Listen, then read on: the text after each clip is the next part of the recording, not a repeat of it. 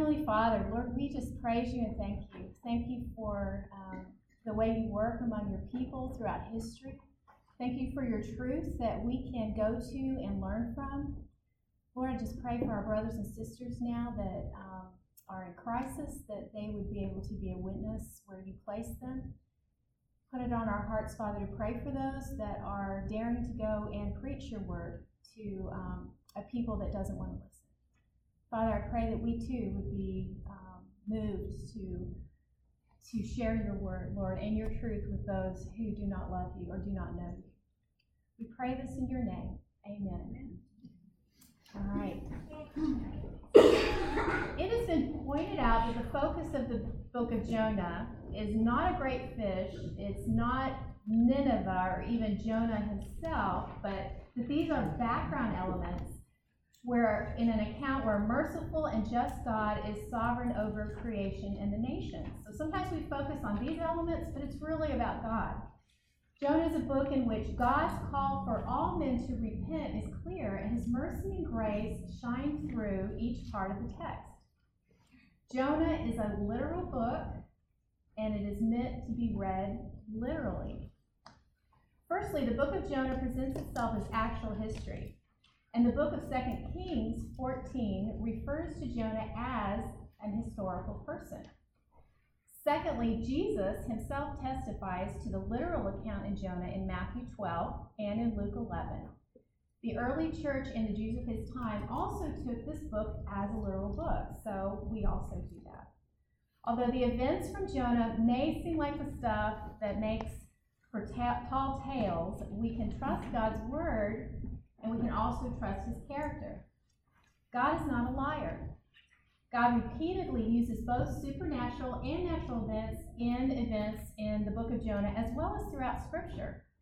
He is a creator and he can do anything he wants in any way he wants, and so we take the book of Jonah literally. Um, we must be careful as students of the Word not to add anything to Scripture and not to take any way, anything away. So as I was doing my research, we had a lot of hypotheses on this and that, and they were all very interesting. But I think we'll just stick with the story, knowing what is written actually happened, and take it as truth. Um, when we don't add anything, we don't take anything away, Sometimes things are confusing. We may not find the answer right away to every question that we have, but we will be taking God at His word and we'll be trusting His character, and He always, always honors that when you do that. Um, we see that um, He honors this in Scripture time and time again with people who trust His word and trust His character. You may have heard the phrase, dare to be a Daniel growing up in Sunday school, and um, it's tempting to say, just don't be a Jonah.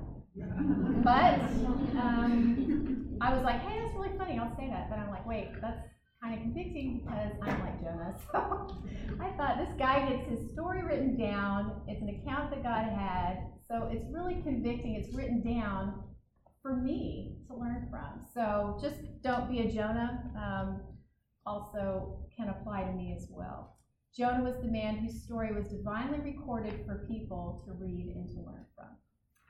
So you have this in your homework in a chart. Um, some of these will be the same and some of these will be different, but I just thought they were very good. So I wanted to spend part of our time focusing on Jonah and the prophet greater than Jonah in that comparison and that contrast.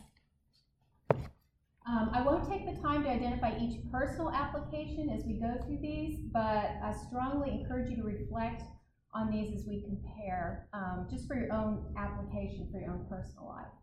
Um, I'll be reading some verses that are not in your notes. If you want to add that, you can. Um, it's easy to pick on Jonah since his story was the one written down for everyone to read, but since all scripture is breathed by God and is profitable for teaching, reproof, and for correction and training in righteousness, we can prayerfully read through Jonah's struggle as well as Christ's example in these. So, firstly, Jonah was appointed and sent by God to a wicked nation. First Jonah, we see now the, the Jonah chapter 1. Now the word of the Lord came to Jonah, the son of Amittai, saying, Arise, go to Nineveh, that great city, and call out against it, for their evil has come up before me. Christ was also prepared, appointed, and sent by God to a wicked world. Isaiah 45, Christ or God says, Turn to me and be saved, all the ends of the earth, for I am God and there is no other. And we see this later in Jonah's prayer when he says, Salvation is from the Lord. Isaiah 49, 6, speaking of Christ, God says through Isaiah the prophet, It is too light a thing that you should be my servant to raise up the tribes of Jacob and to bring back the preserved of Israel. I will make you a light for the nations, that my salvation may reach to the ends of the earth. So we see that prophecy that Christ is not just going to Israel, but he's also going to the nations. And we can see this in the book of Jonah. Um, Jonah ran from God's presence. First chapter, verse 3 But Jonah rose to flee from Tarshish from the presence of the Lord. Why did he flee?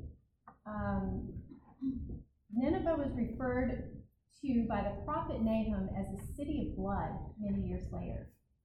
Their actions were cruel beyond description. I'm not going to mention them because it, was like a horror movie when I was reading some of the descriptions, and I don't really want to repeat those. But as one commentator said, the cruelty of the Assyrian armies was unparalleled in ancient history. Nineveh was Israel's enemy, and we can understand Jonah's abhorrence to his commission from the Lord to preach a message of repentance to such a wicked people. Interestingly, as I did my research, Jonah is from the town of Gath Hepher. This city is only three miles north of Nazareth, where Jesus grew up.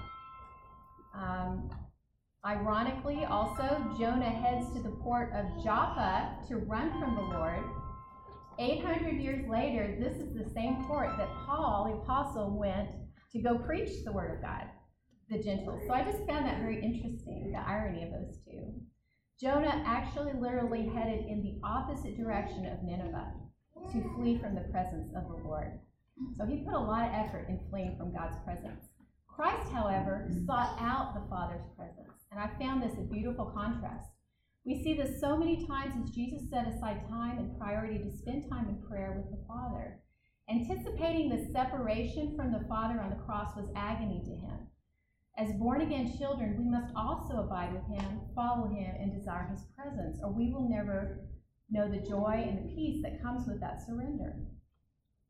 Jonah turned from God's command and God's will. So his disgust for a people group um, overruled God's command to declare his word to his people. Although the world might say Jonah was justified in standing up for what seemed fair from a human perspective, God called it rebellion. Jonah had put himself on the throne of his own life rather than the Lord, and he had no grace or compassion on those he considered his enemies. Christ, in contrast, was obedient to the Father's will until death.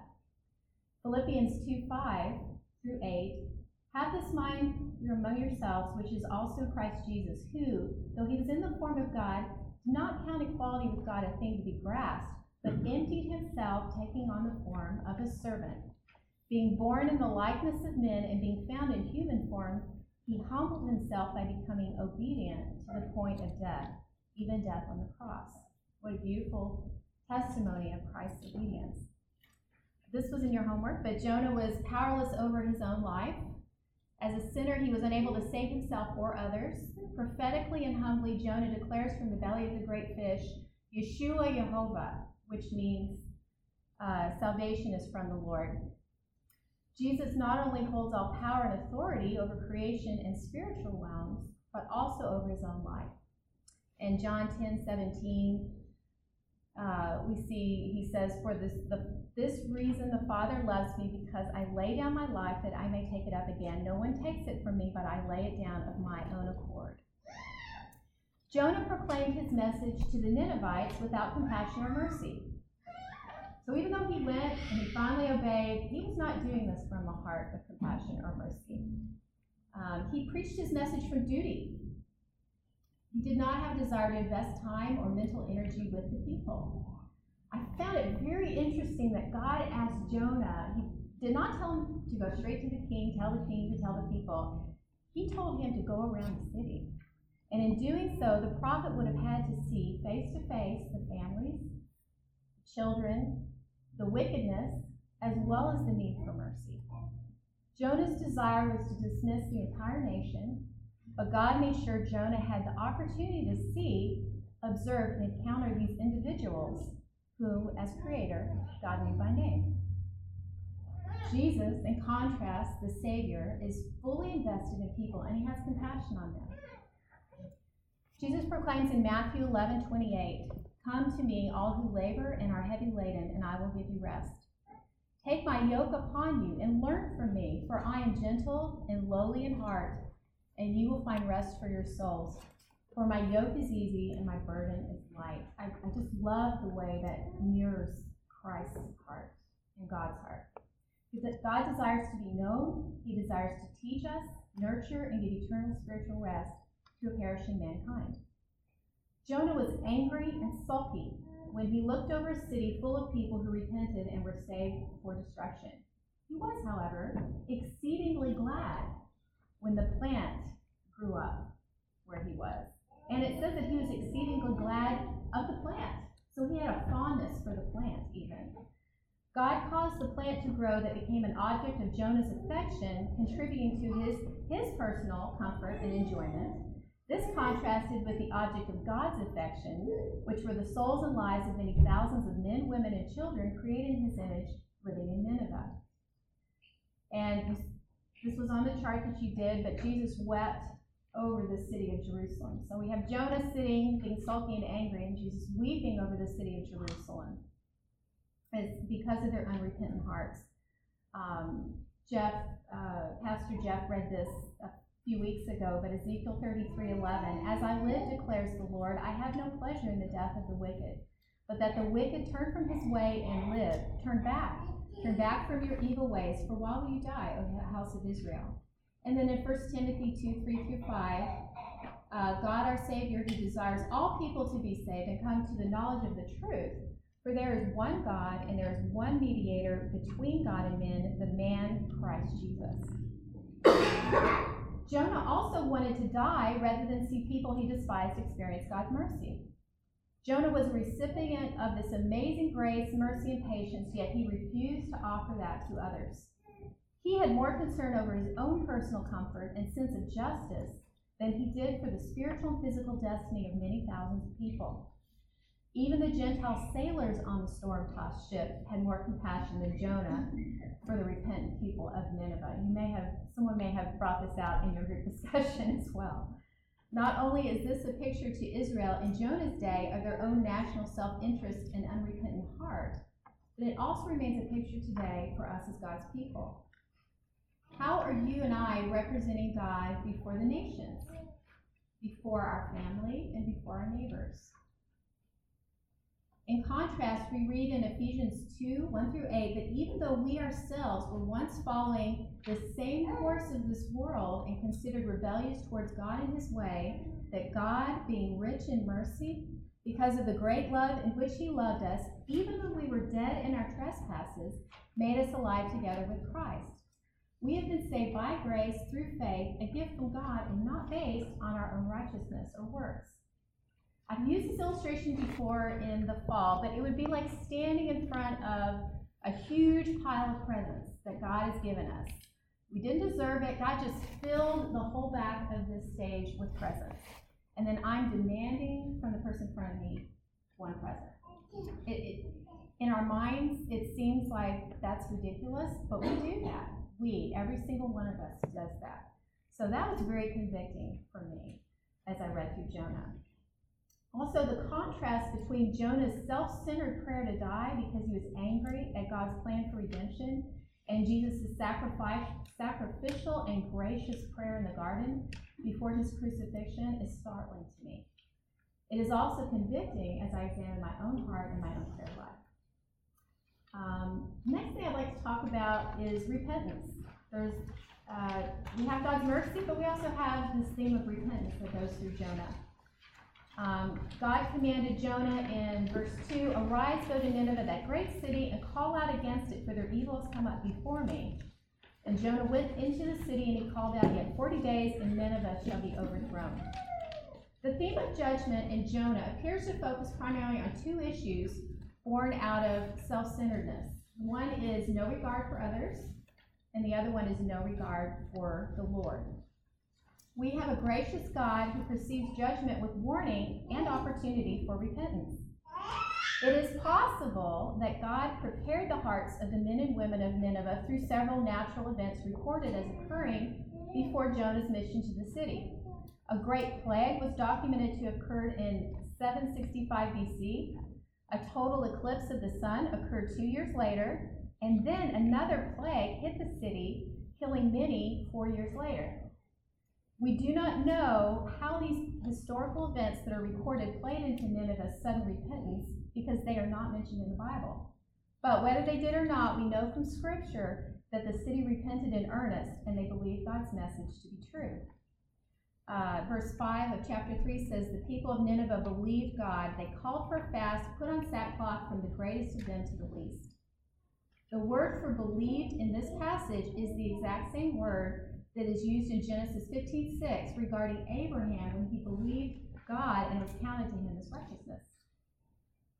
Christ refers to Nineveh's repentance when rebuking the leaders of Israel for their hardened hearts and their unbelief. And he does this in Matthew 12:13.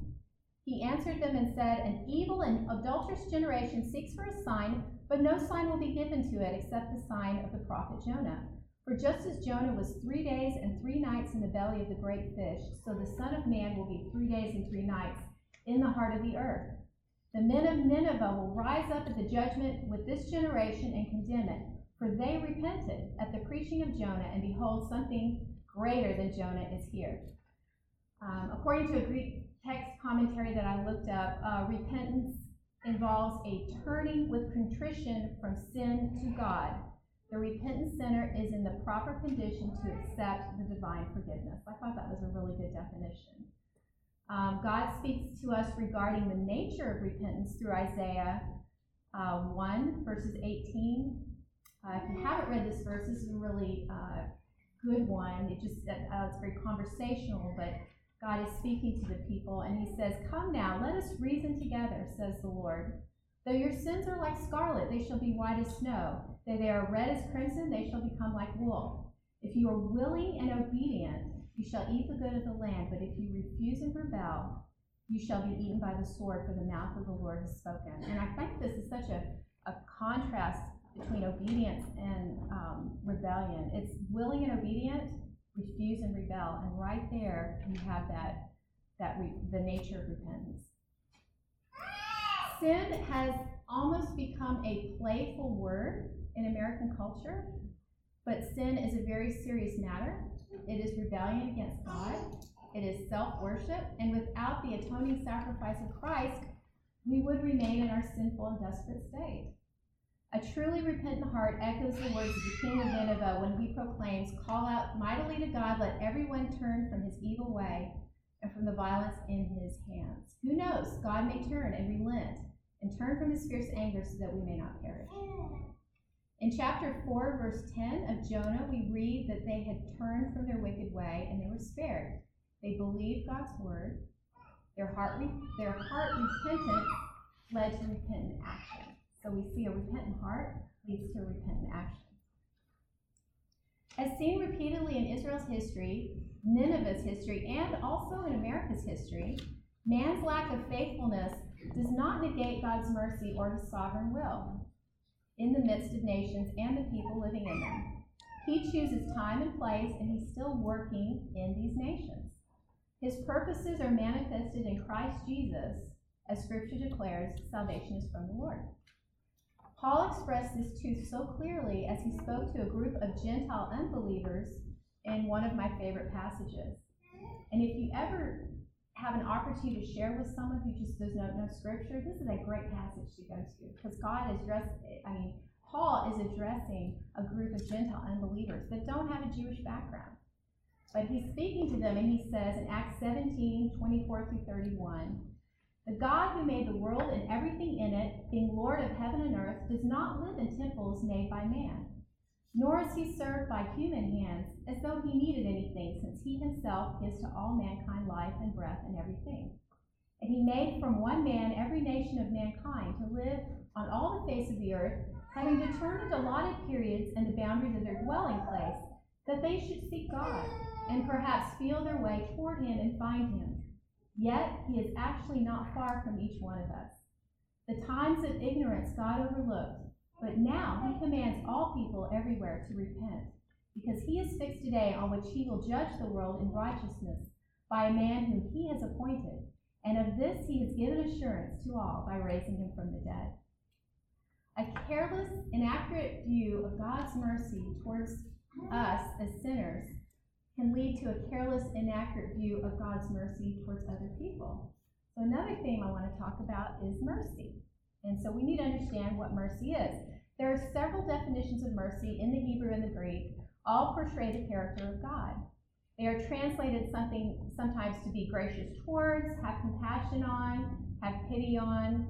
Mercy has also been defined by some as undeserved grace. You've probably heard that. The definition, definition we are most familiar with in Scripture, perhaps, is the word hesed, which refers to his loving kindness. A definition that goes beyond our human ability for mercy and is seen in the person and character of Jesus Christ only. The International Standard Bible Encyclopedia elaborates on this, elaborates on this definition of mercy, and I found it very helpful. So that is that's what I have in your notes. Um, I didn't fill it in, but if you want to, you can. I thought this was very these were very good definitions of mercy in light of who God is. Mercy is an essential quality of God and how God describes himself. Um, Exodus 34 is a scripture reference for that. He's, he comes to Moses and he says, The Lord is God is merciful gracious, slow to anger, abounding in steadfast love and faithfulness, keeping steadfast love for thousands, forgiving iniquity and transgression and sin, but who will no means clear the guilty. So he is merciful, but there is also sin that needs to be atoned for. It's also God's mercy is associated with forgiveness. In Joel chapter 2, 12, yet even now declares the Lord, return to me with all your heart, fasting, weeping, and mourning Rend your hearts and not your garments. For he is gracious and merciful, slow to anger, and abounding in steadfast love. He relents over disaster. His patient forbearance towards mankind. That's another definition of God's mercy. Mercy is his patient forbearance towards mankind. Um, the Lord is gracious, Psalm 145. The Lord is gracious and merciful, slow to anger, abounding in steadfast love. The Lord is good to all, and his mercy is over all that he has made. So he is gracious and he's merciful towards all that he has, all mankind that he has created. But he is also, uh, it's also mercy is also inherent within his covenants towards his people, his justice, his truth, and his faithfulness to his people. Uh, we see that in 1 Kings 8:23. He says, "There is no God like you, showing steadfast love to your servants who walk before you with all their heart. And then in Psalm 103, I'll just summarize the Lord is merciful and gracious. He does not deal with us according to our sins. For as high as the heavens are above the earth, so great is his steadfast love towards those who fear him. As a father shows compassion to his children, so the Lord shows compassion to those who fear him. So that's a beautiful promise. Mercy is also abundant and everlasting when it comes to the Lord. Um, Psalm 103 Give thanks to the Lord, for his steadfast love endures forever. And then finally, mercy is supremely in Christ and his salvation. Ephesians 2 1 through 9. You were dead in your trespasses and sin, but God, being rich in mercy, because of the great love with which he loved us, even when we were dead in our trespasses, made us alive together with Christ. By grace you have been saved. Um, another, so we talked about the comparison contrast, we talked about repentance, talked about mercy. Um, how do these, how does this fit in together? Um, God is sovereignly merciful, but He's also sovereignly holy at the same time. And we're going to see that those, those can only exist in Christ. You can only be holy and merciful fully um, through the person of Christ. Uh, your homework had uh, the verse reference, I don't know if you read it or not, in Jeremiah 18 7, where he's talking about a nation. And he says, If at any time I declare concerning a nation or kingdom that I will pluck it up, break it down, and destroy it, and if that nation, concerning that which I've spoken, turns from its evil, then I will relent of the disaster that I intend to do to it. But if it does evil in my sight, not listening to my voice, then I will relent of the good I had intended to do to it. So this is still within his sovereign will, and yet we see his sovereign mercy. So God changing his course of action towards the judgment of a nation are pictures of his grace, completely within the context of his absolute sovereignty. Because he is holy and just, he will not leave the guilty unpunished. We read that in Exodus 34. But he is also long suffering and slow to anger, not because he is weak or indifferent to sin, but because his desire is that people repent of their sin and turn to him as Lord and Savior. Uh, 2 Peter 3 9. The Lord is not slow to fulfill his promise, as some count slowness, but is patient towards you, not wishing that any should perish, but that all should reach repentance. We see that in the book of Jonah as he's going to Nineveh. We see this mind of the Lord. Throughout Scripture, these examples are always pointing to the person of Christ and the character of our Father God. Because God is both holy and merciful, both truth and grace, perfectly, salvation can only come through him. Um, how this plays out is a mystery, but we can completely trust and rejoice in his character. And John 1 17, this is a hint of this. It says, For the law was given through Moses, but grace and truth came through Jesus Christ. Uh, praise God, the two are only able to come together and are manifested, displayed perfectly in Him. Let's look at a biblical account of a city that had a similar story to Nineveh, but with a very different outcome. You will all be very familiar with this. Um, it's the story of Sodom and Gomorrah. And it actually says in Genesis 18 that the outcry against them was great and that their sin was exceedingly great. So this is very similar wording that we see in the book of Jonah towards Nineveh. The scriptures tell us that Abraham stood before the Lord, and unlike Jonah, Abraham was very concerned for the people that were living in um, these cities and that they might perish in the path of God's destruction if they were righteous. Abraham begins to respectfully ask the Lord Suppose there are 50 righteous within the city. Will you do such a th- will you then sweep away the place and not spare it for the 50 righteous who are in it? Far be it from you, this is Abraham to the Lord, far be it from you to do such a thing, to put the righteous to death with the wicked, so that the, the righteous fare as the wicked. Far be that from you. Shall not the judge of all the earth do what is just? And the Lord said, If I find at Sodom fifty righteous in the city, I will spare the whole place for their sake. Those who are familiar with this passage know that Abraham goes on to ask more. He proceeds to say, What if there are 45 righteous in the city? Will you still destroy it? Then the Lord says, No, I will not if there are 40. He says, What if there's 40? And then he goes to 30 and 20 and 10. And each time the Lord is very patiently responding to Abraham. Um, Finally, the Lord agrees for the sake of 10, God promises, I will not destroy it. When I was young, I was astounded at God's patience in this uh, dialogue, but God was very patient throughout the whole time. And we see a picture here um, because of Abraham's heart. He was asking through a genuine concern. Um, but we also see a, a picture pointing to Christ here. Unfortunately, Sodom and Gomorrah did not have the same outcome because they did not, excuse me, they did not repent, and they were, were destroyed with sulfur and fire out of heaven. The dialogue between Abraham and the Lord is not a dialogue where God is being manipulated or he's not sure, undecided, but it points towards the person of Christ, God Himself, as our mediator. In these narratives, when we see this back and forth sometimes, or we see this mediator in the place, the character of the Savior both holy and merciful, shines through in the midst of God's rebellion. And that's that's what we're seeing here. We're seeing God's mercy and his sovereignty displayed, and then we see it culminate in the person of Christ Jesus. Um, what about us, finally, as merciful servants of Christ? So we have this beautiful picture of Christ as the merciful servant. How are we to be merciful servants of Christ? God calls us as believers to have who have put their trust in him to have a heart of mercy towards others.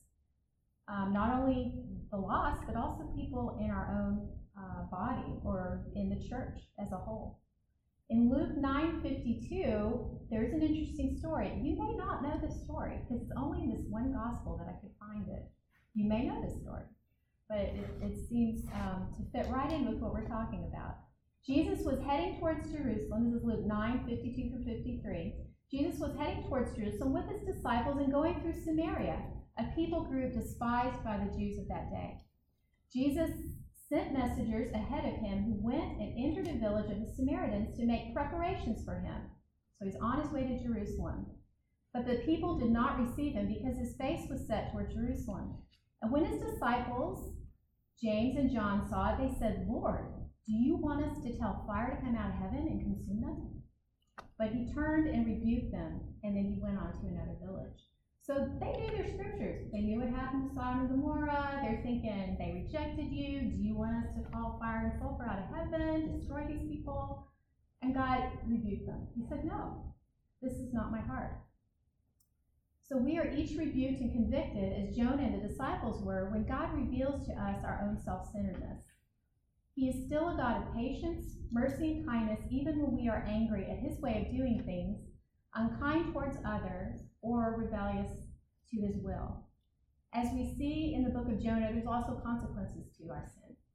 This should prod our hearts to humbly repent from personal agendas and attitudes, seeking to know this amazing God more fully. If you don't have this relationship with the Lord, I urge you to come to Him with a heart of repentance. Isaiah 55, 6 through 7 says, Seek the Lord while he may be found. Call upon him while he is near. Let the wicked forsake his way, and the unrighteous man his thoughts. Let him return to the Lord, that he may have compassion on him, and to our God, for he will abundantly pardon. What a beautiful promise if you don't know the Lord. If you are a born again believer and you do know the Lord, then I would encourage you with the following truths given by Jesus in Luke 6, 27 through 36. But I say to you who hear, love your enemies, do good to those who hate you, bless those who curse you, pray for those who abuse you. If you love those who love you, what benefit is that to you? For even sinners love those who love them. And if you do good to those who do good to you, what benefit is that to you? For even sinners do the same. But love your enemies, do good, and lend, expect nothing in return, and your reward will be great, and you will be sons of the Most High God. For he is kind to the ungrateful and the evil. Be merciful, even as your Father is merciful. Father God, Lord, this is convicting to each one of us. Father, only in you can we have a heart towards people who are um, wicked, doing things we don't understand, um, hurting us. Lord, there's multiple reasons we could give excuses. But Lord, each one of us in this room fits um, this category. So I pray that you would please give us a heart of flesh, Lord, that we might not turn away from those opportunities. Help us to pray for those who need to know you. And um, we thank you for this time. We thank you for your word. We even thank you um, for just uh, Jonah's testimony. Even though it seems like it ends in a very bad place, we know that Jonah was your, your prophet and that he is yours. So we thank you for his testimony and that you uh, had it written down for us to learn from. May we be people of mercy. May we be your children and be um, image bearers of who you are. We pray this in Jesus' name. Amen. Amen.